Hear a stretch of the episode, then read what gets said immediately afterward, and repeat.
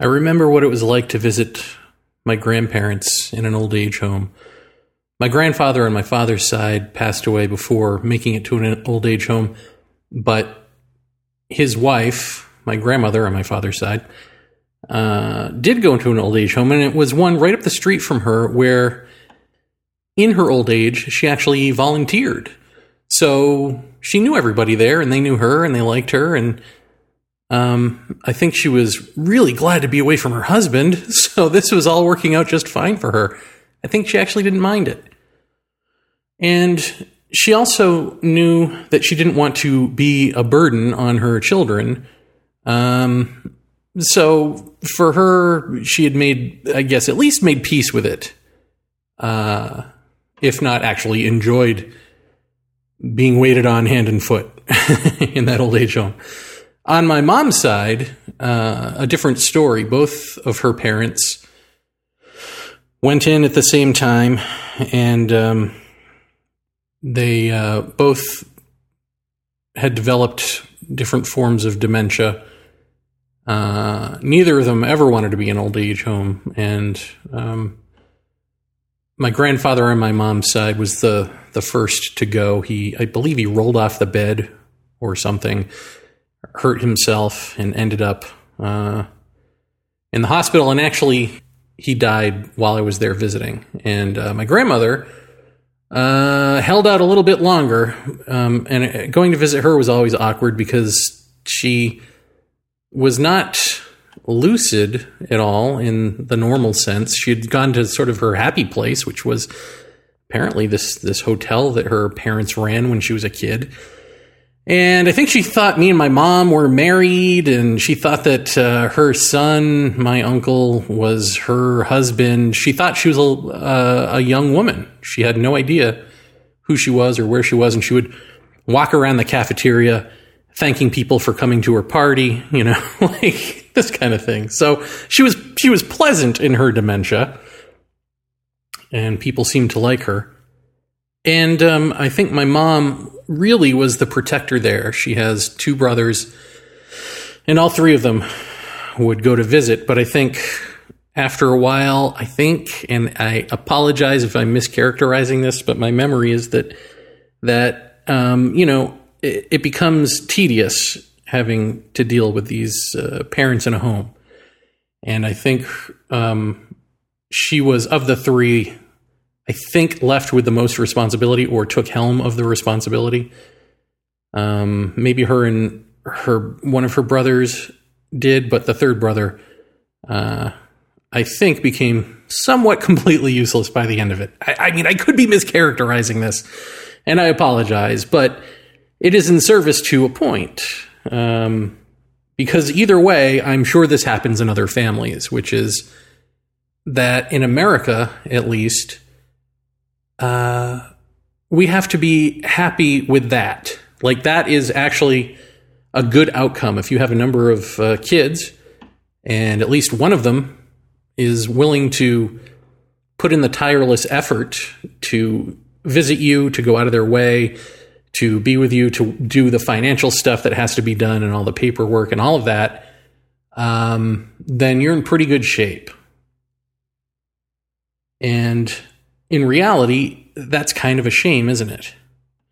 And so this gets me to thinking about healthcare in general in this country, uh, but also how we deal with old age uh, specifically. Um, and we hear all of the various um, reasons that our healthcare system is the way it is, and and how we treat the elderly is the way it is, and they're not invalid reasons. I mean, there are political reasons um, having to do with the corporatocracy, uh, privatized insurance, lobbying politicians, the broken system, all of that. All of that is true. But the question that rarely, if ever, gets asked in that is why are we okay with that? These are our parents. These are our grandparents. In the case of healthcare, these are everyone. these are our children. They're everybody. Um, and with healthcare, it looks like the tide is turning in general to sort of a single payer model that, like the rest of the quote unquote developed world has already adopted and we're sort of leaving ourselves behind, but no more. But the question again is why did it take this long uh, for the American people to care, to rise up, to protest, to lobby their congressional people, to even run for office to get rid of the bad politicians? Like what what is it in us that will take it for so long, will take it on the nose? even though it directly affects us, to the to the point where we can hand over our power, as they say, uh, to the corporatocracy, to the politicians by uh, letting them get away with it by just putting it off on them. If they're the boogeyman, then we don't have to deal with it. Why is that okay with us? I mean, on an individual level, if you were to ask people, is that okay with you? I think to a person, we'd say no. But yet here we are in this situation and allowing it to happen as a society for so long. And I submit to you, if you will go down this rabbit hole with me, that the at least the the unexpressed reason, and again, it's not the only reason because these other reasons are also reasons. But the unexpressed reason that we allow these other reasons to be reasons for so long uh, is that we have a linear sense of time. And this linear sense of time creates a fear of death. Now, I talk about fear of death, well, all the time. all you all one need to do is go to www.ourandoing.com and we can talk about fear of death all the time, all, all day long. But the context that I mean that in isn't necessarily just death, but the annihilation of self. And the example of that difference actually lies right here. My good pal and friend and buddy, Tiokasin Ghost Horse, who is a Lakota speaker and activist of some renown, um, has explained how uh, the Lakota view of elders is that not that they're the past the way we see them as the we see elderly people as the past they're old but they see them as the future. This is what we're going to be. And they also see them as the past, because when they die, well, that's in the past. But they're also still there. The elders never leave. Their sense of death is different than ours. So the elders are also the present. So the elders for them are the past, the present, and the future. And that reflects, not coincidentally, their sense of time. And so, in their sense of time, there is no fear of death because there are just ever present cycles. And so, within those cycles, we exist physically and then not, but we exist. Now, this isn't something like religion, where religion has um, a version of heaven that you die into, right? Uh, because a religion is something that you pick up. It's a book, it's a teaching, or something like that that you have to pick up and then defend. right? And then believe in, you have to force yourself to believe in it if you're, you know, not at all gullible. You have to find a way to believe in it and then defend it and, and all of that. Uh, it's not exactly a culture that one is born into. Um, that is a different type of knowing. It's a knowing through and through that this is how things are. It's not something you pick up along the way.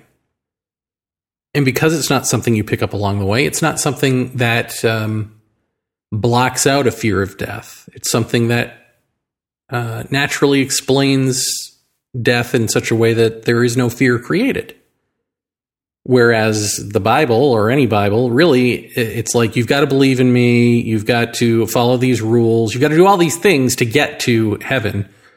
So you have to block out your fear of death uh, or pave it over with an afterlife. And even that afterlife might be scary or might not exist for you at all if you do the wrong things in life, right? So these are different lenses through which we view death, even though both portend to not, not include fear. I mean, you can talk to religious people who are like, I don't fear death at all. Well, my answer is that you do fear annihilation. Uh, which is why you've erected this religion in the first place. I would I would hazard a guess that even the Lakota fear annihilation, uh, which would be a, a, a deep body terror. I mean, the body itself doesn't want to die. Uh, we don't want to just roll over and die because that's, you know, we're alive. We're life. We're living. We want to remain living. So the annihilation, annihilation thing goes beyond even our sense of cyclical or linear time. But the fear of death itself, uh, I submit to you, is associated with the sense of linear time. With linear time, there's a cutoff point where you die. that is that is acknowledged and is obvious because things do in fact physically die, right? Um, so when you don't want to deal with that, if the natural way to view it has more to do with what the Lakota say, which is not just the Lakota, right? I'm using that as an example, but any c- culture that has um, remained uh, with Mother Earth, embedded in and acting within and on behalf of, in all ways, the interconnecting nature of all things when they come to the same uh, place with this, or very similar places with this, um, that's something that we need to look at because we are not so interconnected, right? We're fascinated by interconnecting that way. Uh, some of us, and some of us not, but we're not there in either case. Um, so when we look at our our fear of death due to our artificial sense of time or our superficial sense of time that is just based on the fact that things die and not on the totality that things die and are renewed, right? And that all of life is a continuous cycle. Uh, when we just focus on the one thing that things die, we tend to develop a fear of death because we're one of those things that are going to die. And so, in that fear of death, um, due to our sense of linear time, grandma and grandpa have to pay the price. They, like our fear of death, have to be, you know, buried, as it were. They have to mm, be out of sight, out of mind. We have to be unconscious of them, or or else we have to confront our fear. And so we lock them away in homes. We say the elderly are, are just old, they're artifacts, they're relics. Um, or when they get dementia, when they get Alzheimer's and they become unrecognizable to us, or we become unrecognizable to them, uh, that is a further confirmation that we are going to die. Because if you can, if, if just your brain can turn to Swiss cheese and then you don't recognize anyone or anything, it really gets to the question if you believe that you as a an, a persona a, the ego self that that you are right now if you believe that that person is what travels on in the afterlife and that person can be so changed around and switched up and annihilated in many ways in life then it it begs the question who does go on afterward if someone goes on. Maybe it isn't you. Maybe there is no afterlife the way we set it up. Somebody send help. So we want to ignore those questions because they're questions about us that we have spent years, thousands of years blocking out, placating, telling ourselves it'll be okay. Believe in this, get this reward go on forever, eternally. Play a harp on a cloud, whatever it is. Raise your sword and be in Jesus' army, you know, whatever fun afterlife, bunch of virgins at your side, whatever it is. And all of these sound suspiciously silly to me, by the way. I mean, did you ever think that all of our afterlife uh, dr- hopes and dreams of what eternity would look like would, would end up being silly? Like a bunch of virgins that you can have sex with is one? That's ridiculous. Uh, holding a fiery sword in God's army, like going to war. We really you want to bring your war mentality into the afterlife, into heaven? Ugh. Even playing a harp on a cloud is like, who likes harp music anymore? No offense, harpists, but you know what I'm talking about.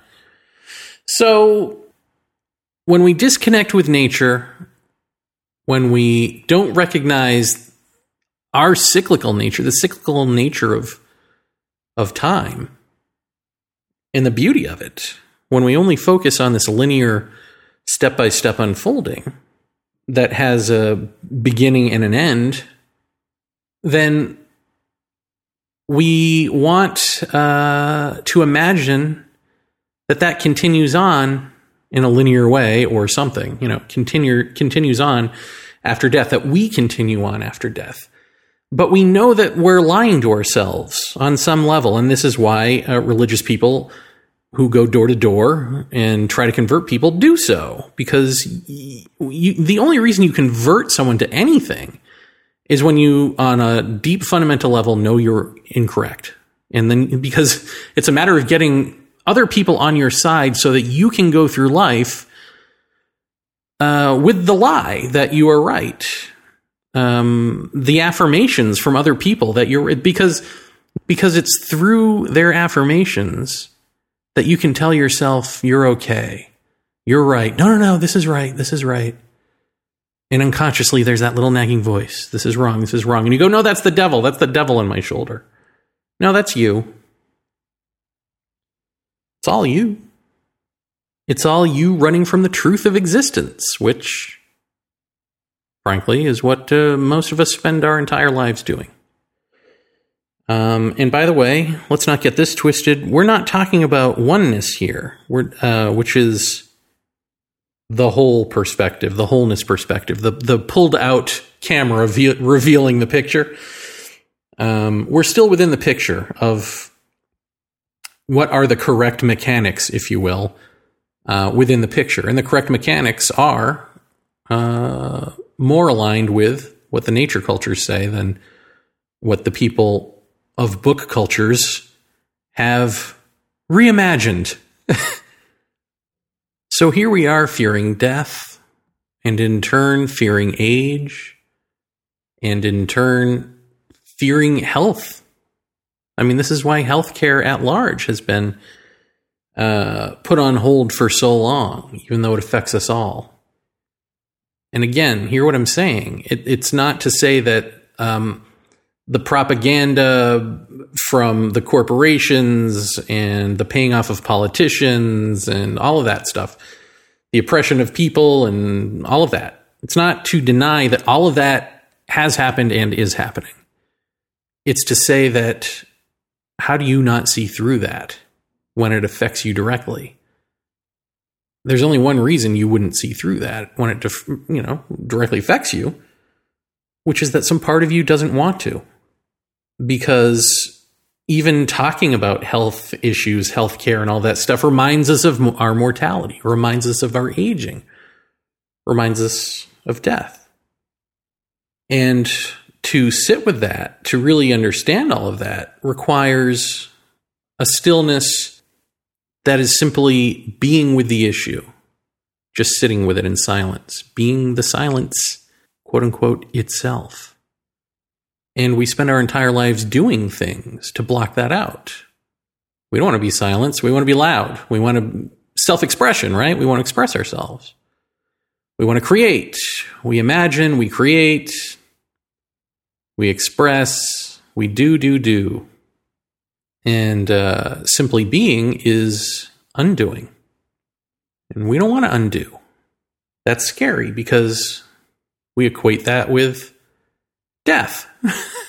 and truly, it is death. It's death of the doer. But although we believe in resurrection, some of us who uh, are, for instance, Christians, uh, and even though we see a type of resurrection in nature, as with my favorite butterfly analogy, it's unclear that that is what we are, that we are beings who must slow off the self to resurrect as a broader, fuller, deeper, wholer version of ourselves. Because we think linearly, we've trained ourselves to believe that we can only get to whoever that person is uh, slowly through time, through evolution, through psychotherapy. Uh, or for the, the quick fix, you could become a psychonaut, right? You could take DMT, you could take mushrooms, you could take ayahuasca, you can take a hallucinogen, and you can experience something that'll blow your mind, man. but with the safe knowledge that you're not going to completely explode or implode, you're going to come back to normal. It will just have been an experience. And that experience will add to your personal evolution. So even those hallucinogenic journeys we treat as experiences for our linear, slow growth personal evolution. Right? They don't radically change us, not forever. They are states of mind that we visit, not stages upon which we live. And we say if there is another stage, well, again, we'll get there with a psychologist, with a priest, with meditation, in the next life, in the afterlife, after several lives. And because we ignore uh, the, the core truth, uh, because we cover it over with a bunch of belief systems and wish fulfillments, self fulfilling prophecies, one of the results of that, one of the shadow sides, is that we treat the elderly like crap, by and large, institutionally. And we treat healthcare as a secondary is- issue institutionally. Um, until it becomes so absurdly bad and as the internet makes the world that much smaller, and we can see, wait a minute, other countries that have the same amount of money as us, or even less, have better healthcare systems. Wait, what is this about? Uh, as those two factors converge, well, then the great American beast wakes up and says, huh? Uh, this is wrong. What are we doing here? Of course, we haven't gotten that to that point yet with, with the elderly. And I think with the elderly, uh, the way that we treat the elderly, we have a different sense of family um, than a lot of other cultures who cherish family in a way or uh, understand that they are always interconnected and they have to, you know, all that stuff. Part of our linear sense of time, uh, part of what goes with that is being the rugged individual going through it branching out, discovering, exploring new things in the amount of time that we have. Like, we're always looking for the next new thing, new, new, new. We're always looking to discover, to explore, to go, because we don't want to deal with the now. We don't want to deal with what's right in front of us. That's everything we do is a diversion. And as a result, you know, we give up a, a great sense of family. Um, in some sense, of relating to people because that type of get up and go and move and uh, uh, it creates a certain isolationist mentality. Um, because you got to put on blinders and go. You've got to ignore all of the interconnecting nature around you and your village, right? like to go and do other things.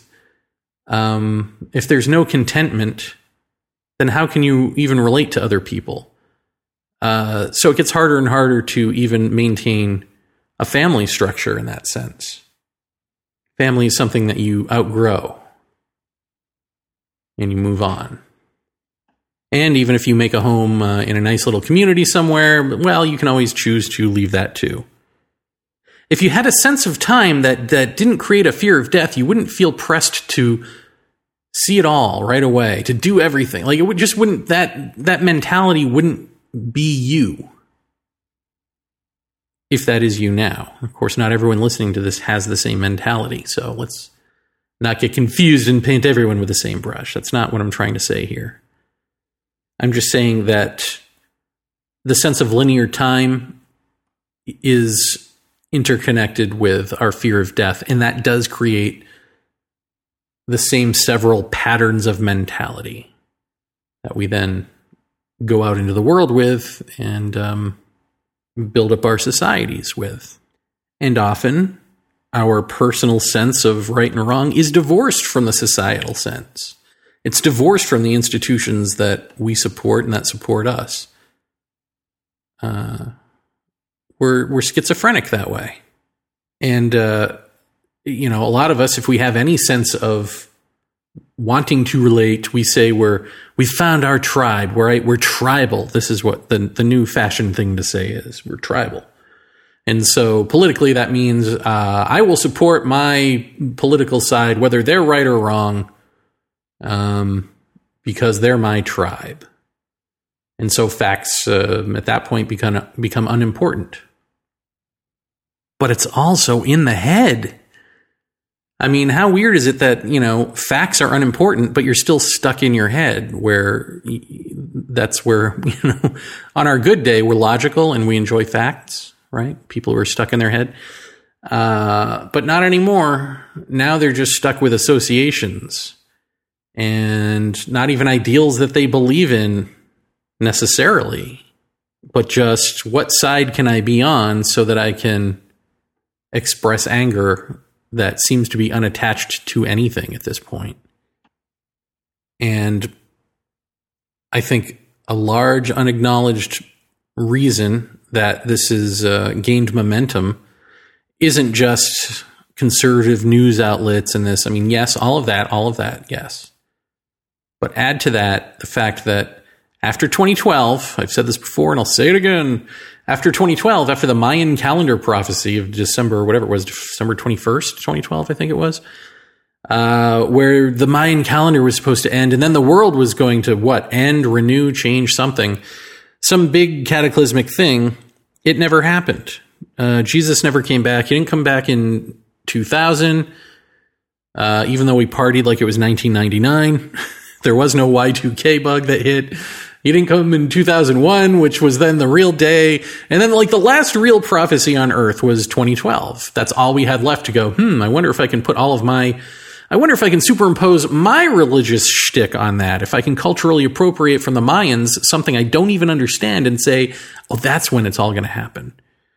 Um, but then that came to pass and nothing. And so, with our linear sense of time, uh, what goes into our religion uh, is an ending, right? Because linear sense is beginning and ending.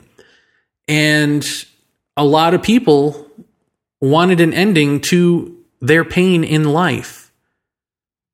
They didn't want to wait for heaven. They wanted Jesus to come back and tell them, You're special and you're coming with me.